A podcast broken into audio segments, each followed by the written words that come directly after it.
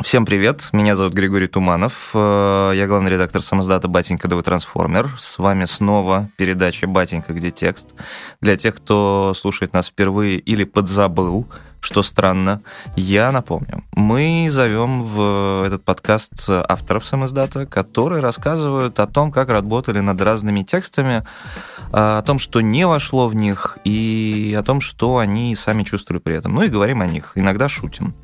Собственно, сегодня у нас э, в гостях Егор Сенников, наш вообще бессменный, мне кажется, уже теперь автор и штатный сотрудник, которого мы перетащили наконец-то из Петербурга в Москву. Егор, привет. Привет. И поговорим мы сегодня про ядерную угрозу. У Егора с его коллегой Никитой Смирновым выходит прекрасный совершенно сериал. Он э, существует одновременно на страницах самоздата и в их телеграм-канале Сьерра Мадра, который они с Никитой вместе ведут. А он посвящен, собственно, угрозе Третьей мировой, да, и ядерной бомбы в целом. Ядерной бомбе в целом. Э, это жутко любопытное чтение, я вам его очень советую. Вот как дослушаете, идите читать немедленно. Но, Егор, почему ядерная бомба? Как вы вообще все это придумали? Тему про ядерную угрозу придумал Никита, я не помню в какой момент, но у меня она лично отклик вызвал большой, потому что, ну, я не сталкивался с ядерной угрозой, но у меня просто довольно молодая мама. То есть она такой ребенок 70-х, поэтому для нее 80-е это ее детство. И она часто мне рассказывала просто о том, как когда должен был родиться ее брат и мой дядя, она как-то засыпая думала, что вот, я-то еще пожила, а вот э, родится там брат, и он-то уже все, ядерная война будет, все сгорит, потому что атмосфера была такая, постоянно по телевизору рассказывали, сколько у кого боеголовок, сколько раз можно уничтожить там весь мир, угу. а как там эти геронтократы из Вашингтона держат свой дряблый палец на спусковом крючке войны. Угу. Вот, поэтому для меня всегда было интересно, потому что мне кажется, я лично, и мы все вот такой момент какого-то страха войны испытали, ну, может быть, лет пять назад весной. Было какое-то ощущение, что вот что там реально может ну произойти ну, да, такое да. масштабное. Ну, а тут, представляешь, как бы целое человечество жило в этом ощущении несколько десятилетий с разной степенью интенсивности, но это была постоянная история, что вот, если что, советские ракеты «Сатана» полетят в Вашингтон, американские першинги в Москву, и все-все закончится. Причем по всему миру закончится. Да, как бы у Никиты ощущение, э, о котором он, может быть, расскажет в каком-нибудь из следующих наших подкастов, что все как бы очень плохо. Мы возвращаемся в гонку вооружений, непонятно, что нас ждет. А у меня как раз из моих, по крайней мере, исследований и моих текстов для меня вытекает как раз история, что нынешняя напряженность, она все равно в основном протекает где-то в пространстве пиара, но не реальных боеголовок. Ты имеешь в виду вот эти прекрасные видеоролики там на выступлениях Путина, да? Да, да, да. То есть, то есть вот, знаешь, тут если как-то проследить, вот как, как, мы, как я старался, по крайней мере, в текстах проводить, вот человечество изобрело ядерную бомбу в 1945 году. Mm-hmm. Сразу же стало с ней играться. И такое пошло соревнование, так как не было никаких правил. На самом деле, когда бомба появилась, не было правил, там, что можно делать, что нельзя делать. Значит, э, все стали делать, что, что можно. То есть сначала изобрели там межконтинентальные ракеты, очень здорово, сказали, давайте еще сделаем ракет. И, в общем, таким э, довольно естественным способом дошли до Карибского кризиса, когда, в общем, никто его осознанно не провоцировал, он реально вышел, там, американцы решили, поставим ракеты в Турции. Мы видим, что у нас ракеты в Турции, а мы поставим на Кубе. То есть тут не было даже какого-то запланированного, это произошло естественным образом. Просто стало много ракет. Да, их стало так много, что, в общем, уже люди стали спотыкаться от них. Вот. И как-то после этого все договорились. Это очень важный момент, что после Карибского кризиса это показательная история, что ведь и на Хрущева, и на Кеннеди наседали всякие ястребы, говорили, давайте там ударим, давайте ударим по Кубе или ударим по Вашингтону. И, и, и оба лидера не пошли на это. То есть они в итоге, после этого появилась прямая телефонная линия между президентами США и генсеком Советского Союза, и после этого в 60-е появилась целая серия договоров о том, что можно делать с ядерным оружием, а что нельзя. То есть было запрещено испытание в атмосфере, собственно, до этого постоянно были взрывы в воздухе. Угу. А после этого не было. Ну, они, не, они запрещены для тех, кто подписал, по крайней мере, эту, этот договор.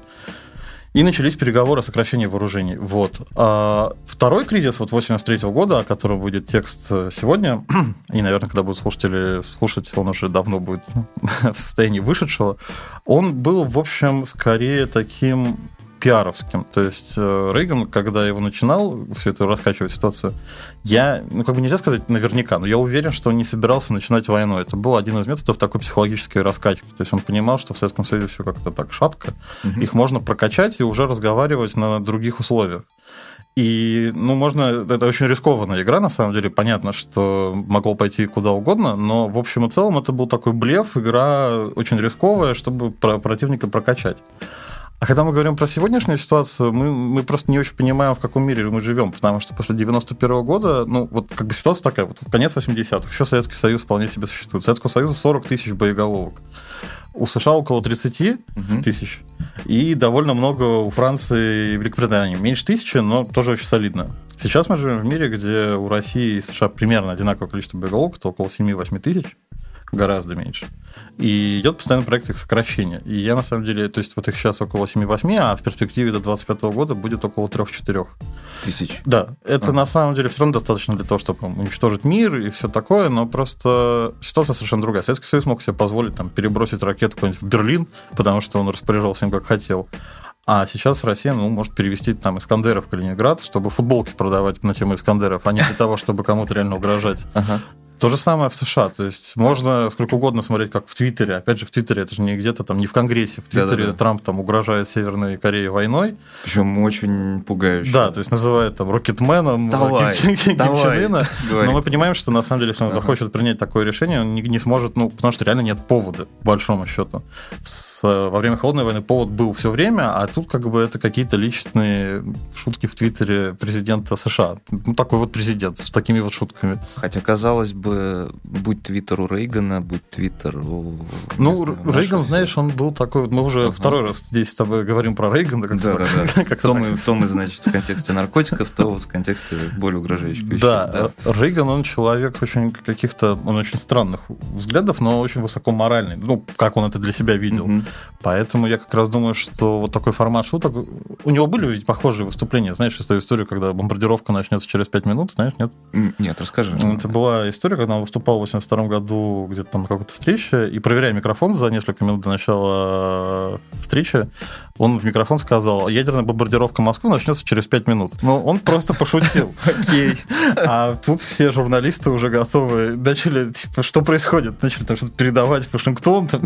Вот, ну, это была такая шутка. Ну, то есть можно, конечно, представить Рейгана, который в Твиттере допускает такие шутки, но все-таки, наверное, это не его формат. Ну, знаешь, но по поводу э, сегодняшнего дня, я, собственно, пока перечитывал, э, готовясь э, к нашей встрече все эти тексты, поймал себя на том, что, знаешь, вот про сегодняшний день нам это тоже очень много говорит. Я имею в виду, что то пространство, в котором там существовали все эти боеголовки в таком большом количестве, собственно, Советский Союз, вот это противостояние Америки, Такое ощущение, что все эти тексты переполнены какими-то довольно карикатурными безумцами, которые действительно держат э, пальцы над кнопкой. Ну, то есть все эти персонажи, как бы я не удивлен, что появился фильм, да, там, как я полюбил атомную бомбу, потому что, ну, они правда такие есть. И Окей, но при этом у них огромное количество, в общем, э, полномочий, возможностей уничтожить весь мир и так далее. Строго говоря, сегодня, когда ты смотришь на всех э, персонажей, которые продолжают вести этот диалог по обе стороны океана, в принципе, они такие же карикатурные старики, да, как бы, что один, который говорит, что Собственно, мы единственная нация, которая попадет в рай, если что случится, там, что человек, который говорит про Рокетмена, ну и, собственно, абсолютно карикатурный, естественно, э, лидер Северной Кореи, ну, ну, потому что правда, ну, то есть, как будто его придумал Флеминг, я не знаю, как бы, ему еще должен быть какой-нибудь протез в виде крюка. А может и есть. А может и есть, мы не знаем, мы, не мы, мы не рассматривали, да, в общем. Такое ощущение, что тогда мы лишь по чистой случайности, э, как бы при такой концентрации безумцев, избежали этой самой Третьей мировой войны. А сегодня такое ощущение, что это просто какой-то ну, какая-то инерция, и как будто человечество сказало, так, нет, стоп, как бы, оказывается, вы правда все безумцы, поэтому, да, давайте как-то подсунем им кнопку из поролона, например, да, под их пальцы. Вот, не знаю, сверить часы скорее, правда ли так? Знаешь, мне кажется, тут есть важный момент, что вообще вот то поколение политиков, которое руководило важными странами до начала 90-х, это mm-hmm. были все люди, которые застали Вторую мировую войну. Да. А часть еще людей видела, по крайней мере, в какой-то степени первую. И поэтому они клали в здоровье, силы и все остальное при всем своем безумстве, чтобы этого не допустить. Они уже видели, как это происходило, и еще раз повторять им не очень на самом деле хотелось. То есть а, ну, вот последний, собственно, президент США, который воевал, это Буш старший. Угу. И он-то умер не так уж и давно, в общем-то. Вот. И у меня есть ощущение, что просто как сказать, есть много примеров того, как ситуация реально могла зайти очень далеко. Вот, например, э, это слегка конспирологическая штука, но в принципе вполне можно себе представить, что так могло произойти. Mm-hmm. Вот убит Кеннеди, президент, в 63 году. Кто его убил? Его убил человек, который до, до этого долго жил в Советском Союзе. А, в принципе, как бы развернись там медиа ситуация политическая по-другому, ни, ничто не препятствовало тому, что счесть это как провокацию или как оплаченное Советским Союзом мероприятие. Ну, ну так Первая мировая началась. Да, да. И как бы дальше могло произойти, в принципе, все что угодно. То, что это не стало происходить, это во многом заслуга там, политического истеблишмента в США и там, людей, которые силовыми органами руководят, которые ну, не стали разворачивать расследование в этом направлении. Мы же не знаем, на самом деле, кто там его убил, по большому счету. Но мы знаем, что в 63 году мир ядерной войне не сгорел смотрел. И вот мне кажется, что каждый раз, когда все-таки ситуация заходила очень далеко, каждый раз с обеих сторон хватало какой-то трезвости, а, ну, чтобы понять, что так делать нельзя. А вот сейчас я не очень понимаю. То есть, с одной стороны, у нас не очень молодые лидеры вот, ядерных держав, ну, кроме Северной Кореи. С одной стороны, там, вроде как и для Владимира Путина. Это важная история, Вторая мировая. И для Трампа, тем более, что он еще и старше, он 46-го года рождения. Но у меня есть ощущение, что они все равно к этому по-другому относятся, и вообще мы все, потому что как бы по большому счету с 89 -го года ничего не изменилось. Вот Москва или там Вашингтон может сгореть за 6 минут при... по-прежнему. по-прежнему. Но нас это не очень волнует. То есть мы не сидим и не думаем об этом, ого, типа ракета может прилететь в любой момент. У нас почему-то нет размышления об этом. И поэтому, да, мне кажется, что сейчас во многом есть проблема того, что лидеры, а, а те лидеры, которые придут после них, уже явно будут моложе, они не, не имеют вот этого какой-то интенции, что надо удержать мир, потому что это реально опасно. То есть они не видели общей мировой мясорубки. Такое ощущение, что после Второй мировой или в процессе человечество будто бы еще продолжало, знаешь, э, убеждаться в том, что, ну, окей, кошки отрывать лапы нехорошо вообще. Давайте как бы вот на этом вот на этом условимся, наверное. Или нет, или да. Ну, давайте сначала оторвем ей лапы. Оно похоже, ну, на какого-то странного трудного подростка, да, потому что оно, оно делало концентрационные лагеря, оно там устраивало этнические чистки, вот оно теперь кидает бомбы на людей. Как, вот как это трансформировалось, я не знаю, почему, почему вдруг после Второй мировой войны люди, которые скидывали бомбы на других людей, вдруг э, стали уходить в сторону гуманизма, как это все развивалось? Ну, смотри, во-первых, тут интересная такая штука, которая меня самого удивила и mm-hmm. до сих пор удивляет человечество очень беспечно относилось к радиации, когда он такой с ней столкнулся. Максимально. То есть, как бы у многих людей, как бы по поводу атомной бомбы была мысль, ну, это просто очень мощная бомба. Ну и все. Типа, типа... она, это, обычной бомбы мы там 10 тысяч человек убьем, а это 100. Ну, в общем, разницы нет. И если смотреть, вот э, американские видео в этом смысле еще более показательные. Я, я как раз вот, когда мы вели эту серию, выкладывал в канале, мне очень понравилась фотография, отель в Лас-Вегасе, угу. на крыше бассейн, 53 э, год, и там люди купаются и смотрят с утра, как в пустыне Невада поднимается ядерный гриб, потому что там испытания. Это типа 30 километров от них. И вообще-то... Да. И они стоят, смотрят, потому что, ну, интересно. Были еще тогда, я встречал упоминания, как бы всем казалось, что радиация это какая-то новомодная штука, добавляли какие-то плутониевые изотопы в зубную пасту. Ну, типа, mm-hmm. почему бы не почистить зубы радиоактивной зубной пастой? Дальше они как-то накапливали опыт. То есть, ого, лейкемия. Оказывается, из радиации люди заболевают раком лейкемией. Интересно. Ну, в общем, в какой-то момент накопилось критическое количество этого опыта, когда стало в 60-х примерно, стало понятно, что ну, надо же, это, оказывается, очень опасная штука, и причем с долгосрочными последствиями.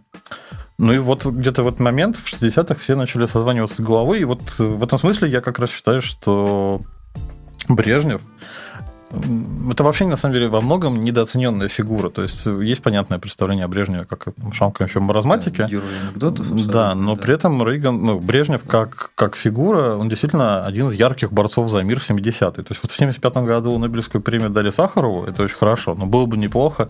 Хотя понятно, что за Брежнева идет там шли политических каких-то давлений, репрессий и все остальное, но объективно как бы ему бы стоило Нобелевскую премию мира выдать, потому что вот спокойствие 70-х и какая-то какая-то договорная история, когда все начали искать компромиссы, там сначала одни переговоры, сократили тут вооружение, вроде как все нормально. А, ну, это довольно важная история. Странно, что она очень быстро забылась. То есть это была постоянная его интенс. Понятно, что когда ты смотришь выступление Брежнева на каком съезде, и он там с трудом говорит, мы там боремся за мир, это звучит очень скучно.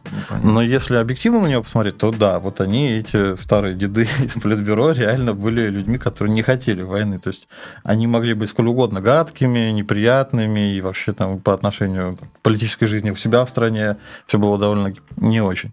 Но вот их интенция, то, что они реально не хотели ну, воевать по максимуму. И то, что в итоге, на самом деле, я считаю, что вот что с Прагой, что с Афганистаном, я уверен, что для Брежнева это лично была болезненная история, особенно с Прагой. Я уверен, что он совершенно не хотел доводить ситуацию до ввода войск. А он надеялся, что все это... Ну, это видно по многим его разговорам, собственно, с Дубчуком, они все опубликованы, можно это прочитать. Он постоянно как бы намекает, ребята, договоритесь сами. Вот очень не хочется, чтобы дошло до... Он намекает, прямо говорит, что мы будем в какой-то момент вынуждены, мы очень не хотим, давайте вы сами договоритесь. И то же самое с Афганистаном. То есть тут по давлению военных, которые КГБ, которые там как-то обрисовали ситуацию, что мы сейчас там быстро войдем, быстро выйдем, все будет отлично. Так не получилось. Но с Польшей, например, вышло не вводить, хотя была реально ну, к тому шло. Там была похожая ситуация, как, э, как в Чехословакии, но в итоге поляки смогли собственными силами с этим справиться вот с какого момента это перестало быть эм, перестало быть ужасом и стало скорее элементом поп-культуры, да, ушло скорее в игру Fallout. Как бы. После 92 года. После 92 Когда формально была закончена холодная война, uh-huh. и вот несколько лет назад, на самом деле, были опубликованы архивы в президентской библиотеке Буша-старшего. А он, собственно, заканчивал холодную войну, ему довелось uh-huh. с американской стороны.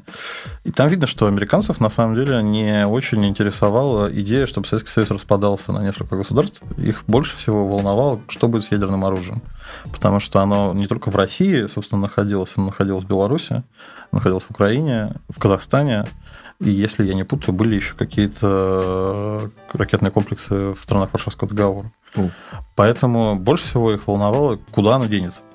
Собственно, на первой половине 90-х это отчасти вот переговорный процесс. Собственно, Украина отказалась от ядерного оружия в обмен на гарантии неприкосновенности по Будапештскому меморандуму 94 года не знаю, как, как бы комментировать это, но ядерного оружия Украины нет. То же самое с Беларусью, то же самое с Казахстаном. Оно все было выведено в Россию, на этом месте в США как бы вздохнули, типа, отлично. Все сложили в одном месте. Да, оно лежит там. Да. США, а Россия теперь вроде бы понятна, по крайней мере, понятно, как она устроена. Она вроде не собирается воевать, а главное, сокращает вооружение в невероятных темпах. То есть, на самом деле, это касалось не только ядерного оружия, а вполне себе обычного. У Советского Союза, так как предполагалось по, ну, по сценариям термоядерной войны, что как бы Европа будет основным полем для этого сражения, у Советского Союза было больше 30 тысяч танков mm. к концу 80-х. Все это дело начали резко сокращать, потому что на самом деле столько не надо. То есть Советский Союз готовился к каким-то, не знаю, повторению Второй мировой войны в больших масштабах, да, в невероятно космических. Ну, стал понять, что это просто ну, не нужно. А, и все 90-е проходили под этим знаком, что можно уже и не бояться ядерной бомбы. Собственно, начали бояться других вещей. Сначала начали бояться как наркотиков, потом стали бояться терроризма. Собственно, ядерная война до сих пор не как бы нету его как массового страха. Да, что-то в ней есть такой налет ретро. Как да, бы. ядерная бомба, типа, что ну, это, что-то, вот, что-то вот, такое. Там, поп-культура, это вот 60-е, 70-е да. и так далее. Хотя она никуда не исчезла. Она никуда не исчезла. Но я помню, да, вот этот неопределенный страх, вот ты упоминал про вот, этот, вот это ощущение, что сейчас начнется какая-то глобальная заварушка, да, когда собственно, начался конфликт на Украине, да, угу. о нем. А, Но все равно, кажется, тогда произносились даже, по-моему, слова, что, кажется, мы можем попасть в Третью мировую, но слово «ядерная бомба» больше не звучало, кажется. Его произнес Путин через два года, когда он был, по-моему, или через три, в общем, была какая-то годовщина присоединения Крыма, и он... Блин, никогда не подводят, конечно. Да, и он давал... Там был большой фильм, типа «Крым. Дорога домой» или «Крым. Дорога на родину», в котором Путин сказал, что мы приводили в боеготовность наши вооруженные, короче, ядерные силы. Тут опять проблема, что это же просто слово. Ну, типа, это ничем не подтверждено. Ну, может, так и есть, а может и нет. Ну, вот для меня это важный момент, связанный с тем, что это все протекает в пространстве пиара. Через три года можно сказать все, что угодно. Можно сказать, что ракеты уже почти вылетели, но, типа, остановились, потому что, потому что все прошло хорошо. Да, и мне кажется, что все как-то отложили эту историю в бок. Ее пытаются как-то возродить. И недавно, вот буквально же весной была история, когда Пакистан с Индией начали перестрелки, да. а Пакистан и Индия это две ядерные державы. Собственно, в мире не так уж много ядерных держав, помимо там, России, США, Франции, Великобритании и э, Китая. Угу. Это Индия и Пакистан, которых есть по 200 боеголовок, заточенных друг напротив друга. Вот а Северная Корея до какого-то момента была Южная Африка когда у них был апартеид. Им, их очень... Знаешь, нет? Южная Африка. Южная Африка. Ядерная держава. Была Окей, до 90 нет. какого-то года. Ну, короче, когда у них был режим апартеида, и у них правили страной белые, колонисты, они... А так как у них там были университеты, вполне себе все, они решили, что им бы нужна ядерная бомба была. Потому что университеты, конечно. Да, и у них на самом деле была коллаборация с Израилем, потому что Израилю нужна была где-то производственная база, а у Израиля, по всей видимости, тоже есть ядерное оружие, хотя он ни в одном официальном заявлении никогда этого не подтверждал. Вот. Сколько еще теневых ядерных держав вообще в мире? Ну, на самом деле, претендент еще Иран. И понятно, что могла бы быть ядерная бомба у Германии, но ей нельзя. Ну, да. И как-то не по чину. вот. Да, они главные миротворцы. На самом деле, получается, вот все современные сценарии, там, допустим, поп-культурные, возможно, ядерные войны в следующем, они же все протекают между третьими странами. Типа там война Индии и Пакистана началась, и полетела ядерная ракета, она прилетела случайно, допустим, в, в Россию, да. а из России ответили, ну и так далее. Угу. С Северной Кореей то же самое, но как-то никто даже не рассматривает, что там Россия всерьез там ударит Искандерами там, по, по Брюсселю. И мне кажется, даже сама Россия всерьез не рассматривает. Она может эту тему, как и Рейган, использовать в виде шантажа, типа, вот какие мы страшные, опасные, зубастые, но реально... Но такое ощущение, что даже уже смысла шантажировать так нет, будто ну, бы. Да. На самом деле, знаешь, для меня еще был такой интересный момент, что когда читаешь, как вот в 70-е 80-е выглядела международная политика, ну, у тебя заранее есть какое-то ощущение, что Советский Союз, он выступал с позиции силы, что да. он такой очень могущественный и все такое. Но на самом деле не совсем так. То есть во многих вещах он, в общем, понимал ну, свое отставание от США mm-hmm. объективно. И... Да, там вообще в ваших текстах очень много растерянности. Да, да и, Союзе, и часто это, это просто правда. вызывало, что вот что-то происходит, американцы там совсем уже что-то надо делать. И у всех нет понимания, они там собираются в политбюро, что мы будем делать? Ну, не знаю, там ракеты в Беларуси поставят. Ну, Давай. поставили.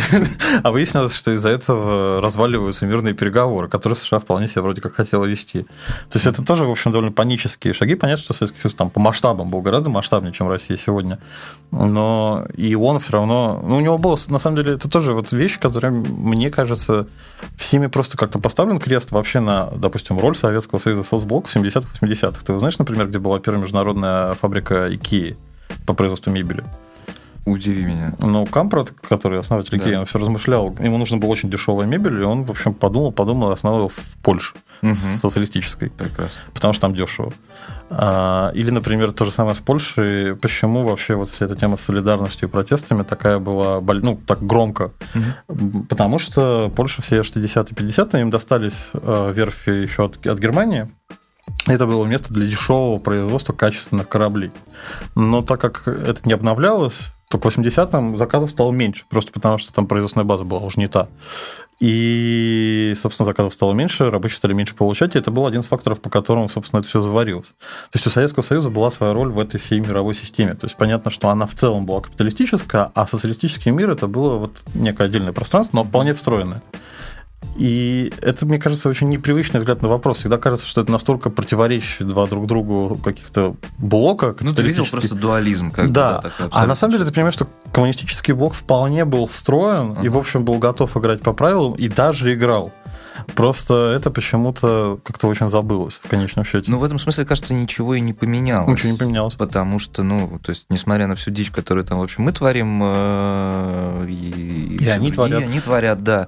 А все по-прежнему пытаются как-то договариваться. Мне просто вот интересно, действительно, э, окей, миллениалы, политика, вот возможен ли сценарий, действительно, при котором придет это не видевшее войны поколение и начнет быть агрессивнее, возможно, когда у тебя действительно везде омолодятся политики до такой степени, что как бы ставки снова повысятся.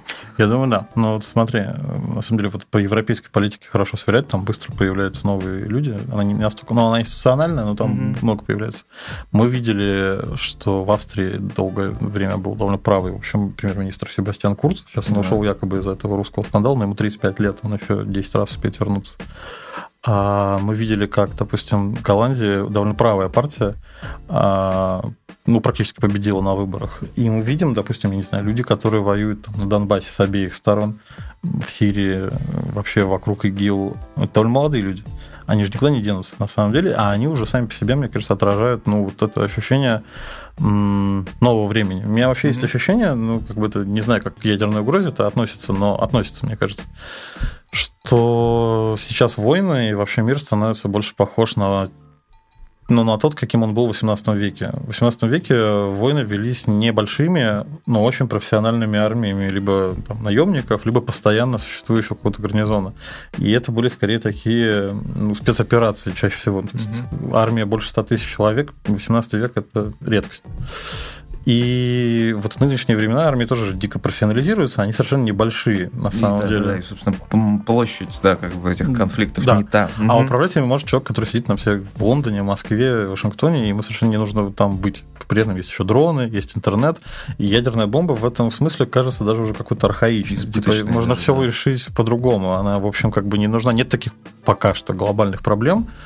И поэтому мне кажется, что она со временем станет ну, дополнительной такой дубинкой для каких-то там новых колониальных экспедиций разных стран. То есть мы знаем, что в Африке происходит там новый ее передел, да. похожий на то, что было в 19 веке. Ну вот, возможно, ядерное оружие, оно будет играть роль, вот, которую там в 19 веке исполняли. Там была дипломатия канонерок, mm-hmm. знаешь? Да-да-да. Вот, э, когда там приходит американский крейсер и, в общем, объясняет, как... Ну, он просто рядом стоит, а просто, там переговоры. Да, ну вот мне кажется, возможно, так, на самом деле. Просто, просто пугач, в общем. Да, просто у нас тут ракета, она ничего не делает, она просто стоит. Ну, в этом смысле приятно, да, что человек человечеству хватило как бы одного раза с, с атомной бомбой, чтобы понять, что, наверное, лучше не использовать. Ну да, ну, Но... по крайней мере, я оптимистичен. Вот мой коллега Никита не так оптимистичен. Ну, ну он все же больше, наверное, исходя из пространства поп-культуры смотрит на это, и культуры. Ну да, то есть, да, то есть нет ощущения, что вот такой напряженности, как было в 80-е, мы ее не переживали. То есть угу. был короткий миг вот в этот в марте 2014 года, и то это было не такого уровня. И то потому, что мы просто до этого войн не видели так. Таких. Хотя 2008 Грузия. А там все быстро закончилось. То есть все быстро как-то да, решили, что, да. в общем, ладно, типа за два месяца все разрешилось, по большому ну, счету. Да, да, да, да, да, да. Да, да, ну, видим, что, собственно, из Украины то на самом деле мир, в общем, не очень заинтересован в том, чтобы это... Ну, как-то, как давайте это будет тихо, без mm-hmm. какого-то массового кровопролития, мы сделаем вид, что, в принципе, практически ничего не происходит. Ну да, вот разве что Боинг. Там, ну да, и то это тоже куда-то ушло в итоге в молоко. То есть... Да, такое ощущение, что в нынешние войны они как-то очень все за... забалтываются. Вот эти все конфликты, они какие-то очень неоднозначные. Угу. То есть я не знаю, мне трудно сравнивать с тем, что было прежде, да, ты говоришь, что, в принципе, все было чуть хитрее устроено, все встроено друг в друга, угу. но у тебя нет как бы вот этих однозначных вещей про то, что вот тут империя зла, тут империя не зла, здесь вот э, эти люди друг с другом э, не работают, здесь они там воюют и так далее, и так далее. Такое ощущение, что ну, очень, очень все, все расплывчато, в угу. смысле даже границ конфликта, да, там тут у нас сотрудничество, не знаю, по экологическим программам, здесь мы дискутируем по поводу действительно ввода, вывода войска и так далее. А здесь у нас вообще экономика, в принципе, очень угу. связана как-то нет этого центрального, ощущения, центрального тренда да, такого. Да, центрального да. тренда на как бы все воюем со всеми. Мне кажется, это потому что еще отчасти, знаешь, э, это как с лентой Фейсбука. Невозможно следить за каким-то одним событием, следишь сразу mm-hmm. за кучей. Здесь то же самое. То есть э, представить себе, что сейчас как бы как, как вот в 60-е могли бы люди 10 лет протестовать против одной войны, как было с Вьетнамом. Кстати, да. Совершенно сложно себе это представить. С Украины даже не вышло, хотя это на самом деле это самый масштабный конфликт в Европе со времен 45 -го года, масштабнее даже, чем югославские войны. Угу. А, по, по, по силам занятым, по потерям он, в общем, превосходит. И это как-то никого не ну, впечатляет. То есть люди, которые там пишут в Фейсбуке ужас, там опять убили человека, ну и ты пролистываешь дальше. В общем, ну, да, там кому-то зарядку в кафе не дали. Да, как бы, вот это, это проблема вот, одного вот уровня проблема в ленте Фейсбука, да. да. Это правда.